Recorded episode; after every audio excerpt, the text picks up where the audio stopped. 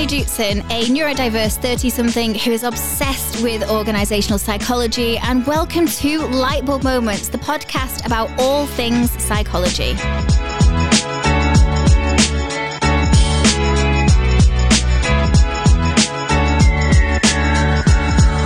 Hey guys, welcome to this episode of Lightbulb Moments. Today I'm joined by Helen. Helen, tell us about yourself. Hello, I'm Dr. Helen Woolnough, and I am passionate about supporting organisations to facilitate an inclusive culture. On this episode, Does that help us explain how we're not seeing women in senior positions in quite the volume that we would like and at quite the pace that we would like as well? I also feel that this is um, a point in time where I need to hang my head in shame and admit that I've never actually seen The Labyrinth, the movie. Honestly, it makes my heart sing to work with people who are passionate about this.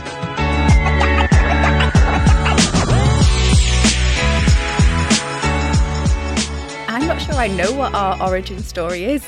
Yeah. How do I know you? How do you know me?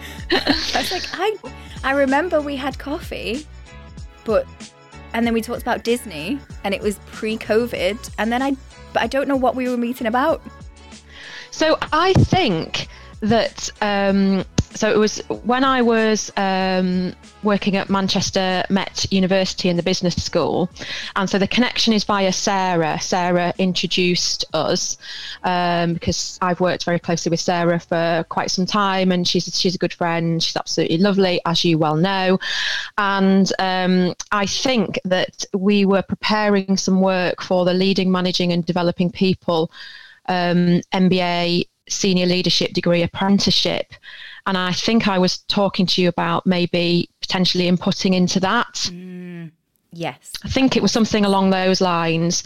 And uh, oh no, I know what it was, Jennifer. I think it was that as well. But I think it was when Sarah was going on maternity leave.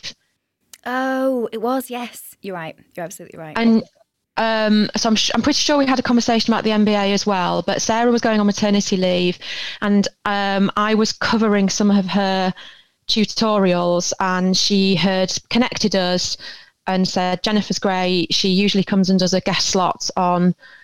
It must have been an organisational psychology um, elective module as one of our degree programs, I think. Yeah. And um, and we had coffee, and we talked about that.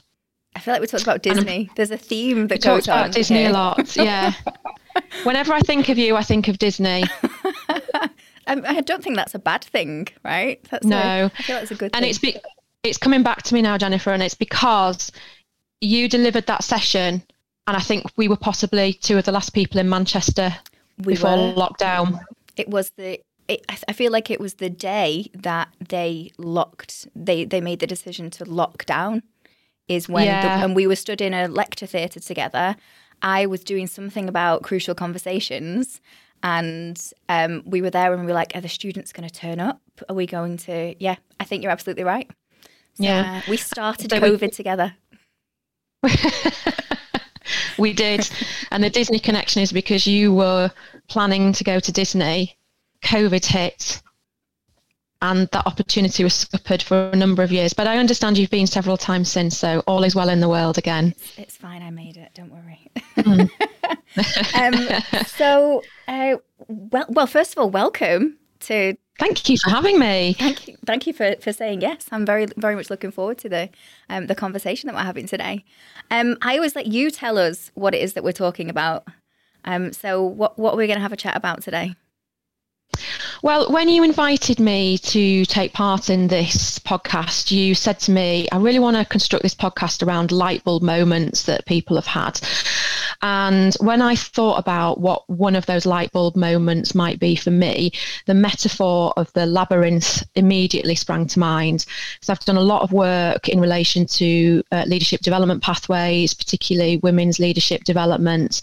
Um, and the labyrinth was something that immediately sprang to mind. So tell us a bit more. Uh, what do you mean by labyrinth? So let's start with the glass ceiling, which you've probably heard of, very famous metaphor used to describe organisations' failure to promote we, women into very top senior positions.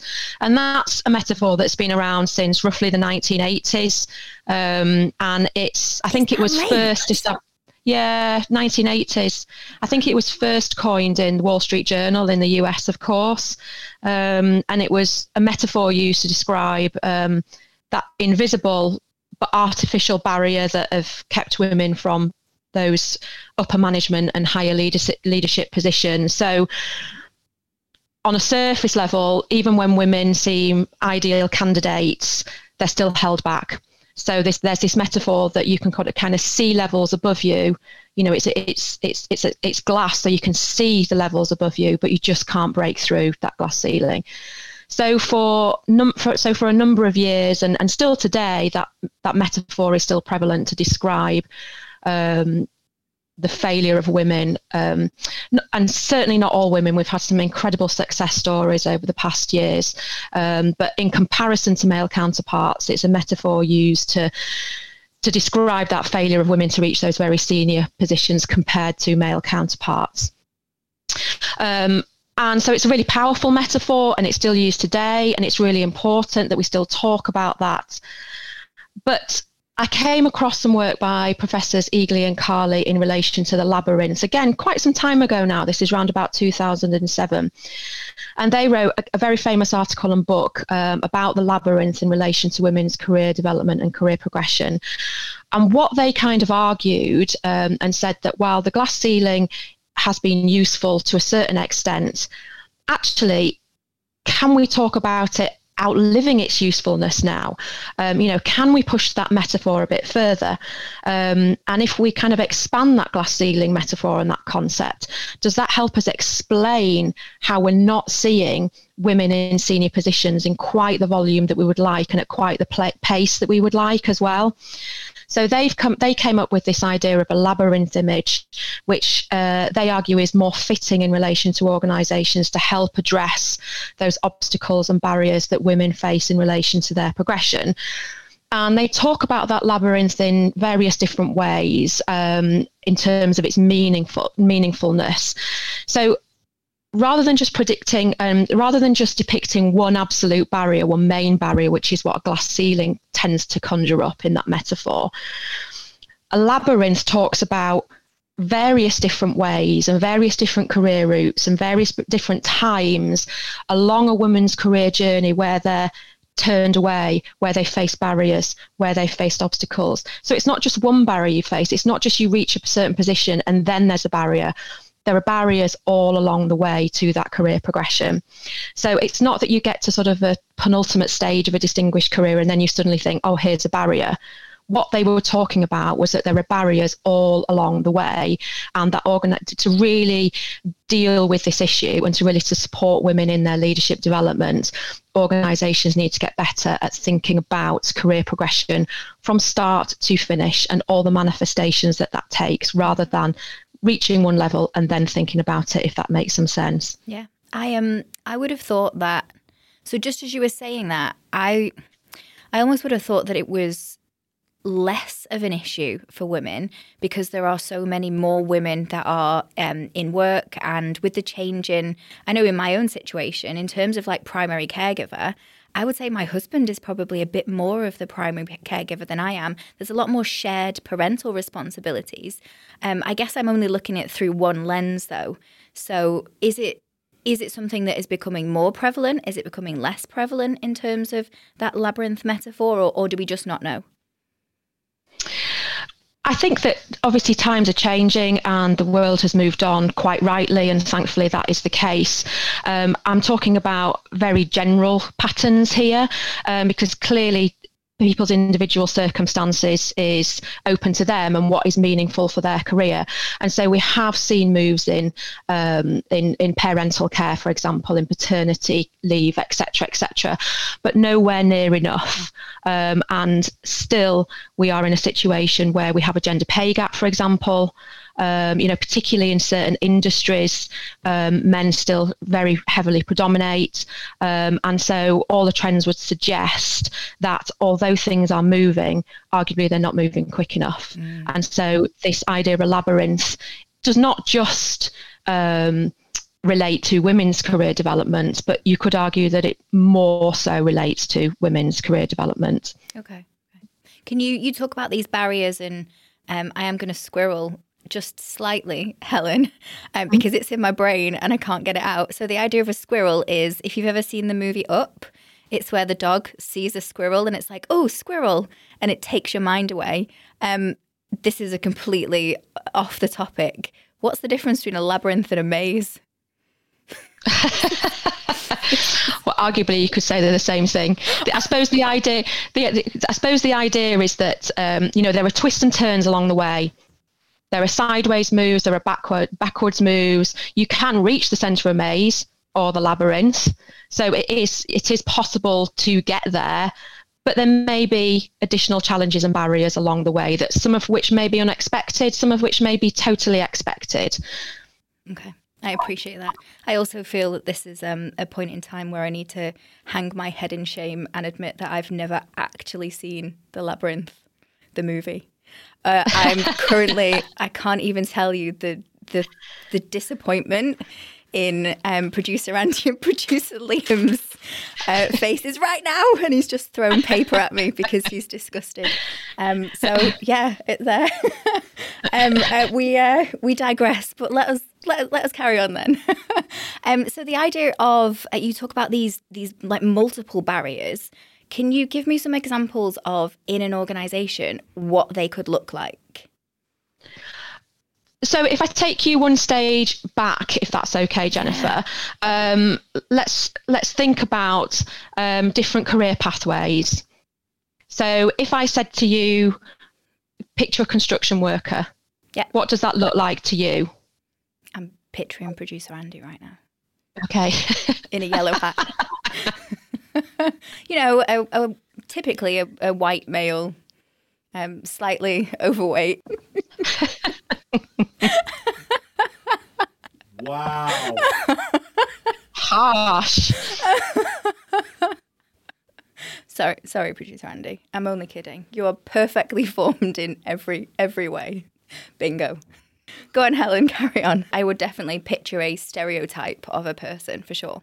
So, um, the Fawcett Society, which is the UK's leading charity, does a load of fantastic work campaigning for gender equality and women, women's rights. Um, I've talked recently about construction and the built environment. So, the construction and the built environment sector is one of the biggest employers in the UK, and it's predominantly male. Apparently, women make up 15% of the total UK construction workforce. Wow. That's quite surprising, isn't it? Yeah. Um, I would have thought it would would have been more than that, but 15% of the total construction workforce. And clearly, we need to be doing more to reflect the communities that we serve. So, the construction and the built environment sector um, you know, want to do a lot more to inspire the next generation of female talent, to represent the communities that they serve, to design and deliver the needs of the building needs of, of women in the future, women and girls in the future. So I highlight that because that's an example of an industry that is male dominated. And of course, it's not the only male dominated industry.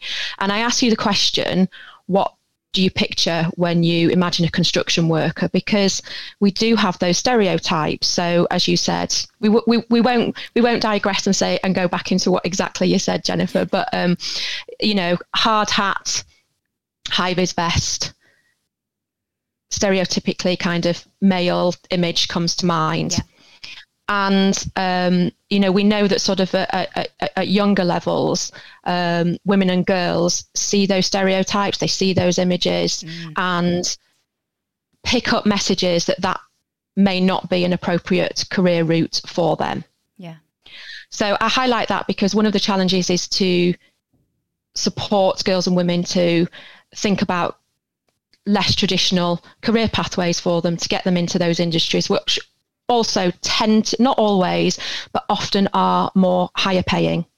Yeah. Have have these industries always been male dominated? Like why do we understand the why behind why they're so male dominated or or why there are other ones which are so female dominated? Oft, often they are. Um, I mean, I can't speak for every industry, but um, you know, often it's about overcoming those stereotypes and barriers because an industry has been particularly male dominated. Conversely, industries and sectors that are predominantly female dominated face the opposite problem, if that makes sense. Mm. So, uh, traditionally, caring um, sectors are, you'll see a lot of women working in those organisations. So, think of nursing, for example you know that's another one that springs to mind. And teaching um, i guess as well. and, and yeah and, and teaching um, etc so those kind of um, caring professions predominantly female and that's because of the association with caring. So it sounds like there's a huge well it sounds like part of the the problem at the root cause is those stere- like stereotypes that we've created the societal stereotypes that we've created. Is this just a is it just a UK problem or is it a global problem? No, it's it's not it's not just exclusive to the UK. It's a global global problem as well. I mean, obviously, different areas of the globe will have certain um, particular issues relevant to them and their sectors and their industries. But if we look at sort of general patterns, it's it's it's it's more of a problem um, across the globe. Um, and lots of sectors and lots of businesses have done an awful lot of work to challenge those stereotypes. You know, there is a there is an awful lot of great work going on out there. Um, but we could do more and more needs to be done. Mm. It, um, oh, when you were talking about barriers and about stereotypes, it got me thinking about because um, so I have Harriet who's nine years old, and she's we've always talked about these kinds of things, even down to like clothes and mm-hmm. the impact that clothes have on your ability to do sports and and also school shoes. So we were talking about does the way that girls' school shoes are structured mean that they are less likely to do sports at playtimes and break times, which is contributing to the fact that there are less women in sport because little girls wear these tiny little pretty ballet shoes, whereas boys wear sturdy shoes that they can run around and kick footballs with. And so, almost just at that very, very young level, we're starting to see things that are are almost putting the, the different genders into roles that they might not want to be in based on something as simple as, as clothes and, and the way that we, we create children's clothes. It certainly could be a factor. Um, uh, absolutely um, you know that ability to have that freedom to um, you know to play at, at break time and at lunchtime um, and arguably the way in which you're dressed can have an impact on that um, and the, you know the expectations of of uh, where you're allowed to play and who you're allowed to play with um, can all impact on that. Yeah, and I guess then that has that knock on knock on impact as you as you go through life.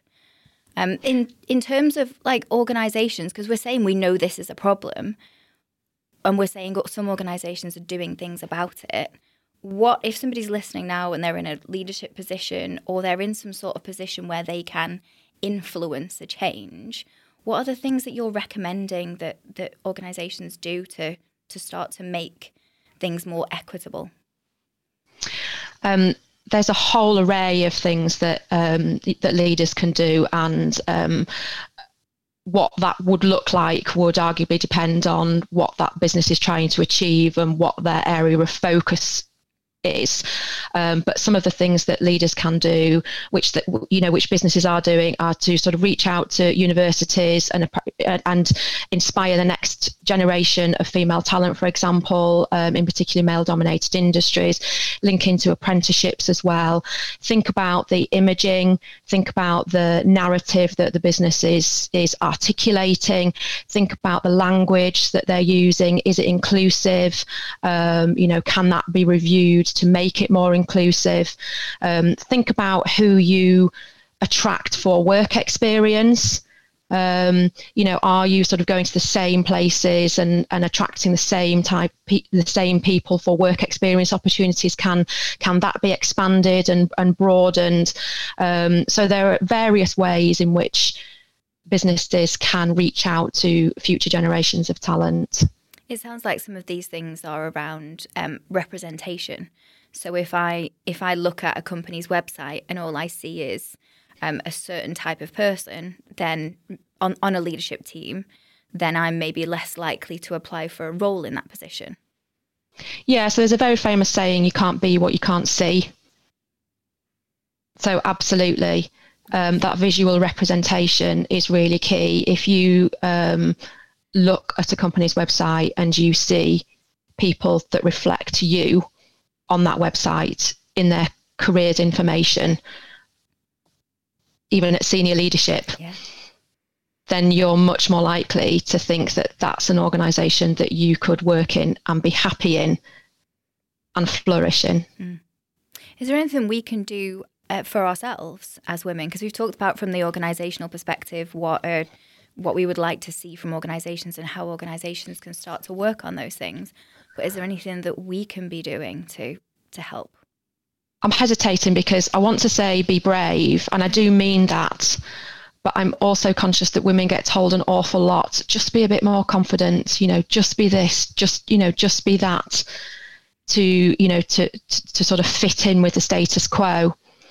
And so, whilst I do think that women can uh, challenge themselves to think of sectors that they might not ordinarily have thought of, for example, reach out to networks, reach out to people that you may, may know to talk about certain careers um, and see if that would be a good fit, fit for you.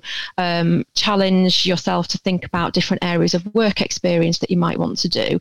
Um, I also think the structural elements are so key. Um, you know, it's not about fixing individuals, it's about fixing cultures and fixing organizations. Yeah, thank you.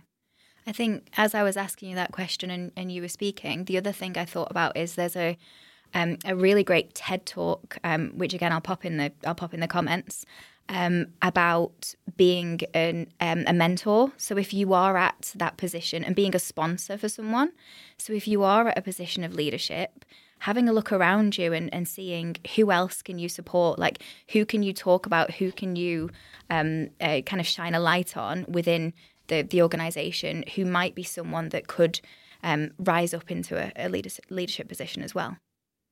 Absolutely, mentorship and crucially sponsorship are key. Um, and it's, as you say, it's really important to have a look around the organisation and make sure that um, that, that that mentorship and sponsorship is fair and equitable.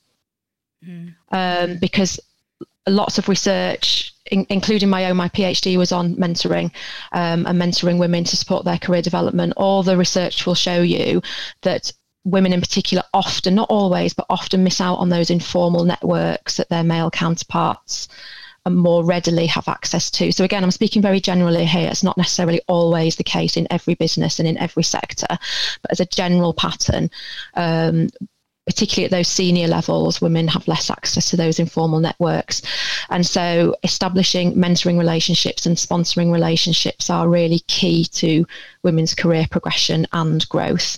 Um, and it's, it's important that, that that's recognised and championed in organisations as one mechanism. It's not going to solve it's not going to solve everything, but one mechanism which can support women to navigate this labyrinth that we started talking about. Yeah.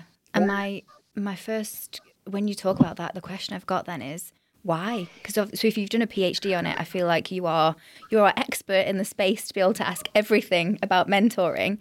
Um, why are women missing out on those opportunities for that informal um, networking and, and mentoring? Um, because of because of a lot of the reasons that we've that we've talked about before, it's not one reason that women miss out. It might be, you know, a, a entering a predominantly male-dominated industry and um, and and and feeling feeling um, feeling an other within that organization rather than sort of bringing your whole self and being able to do that, which I know you've touched on in previous podcasts. So it might be around that.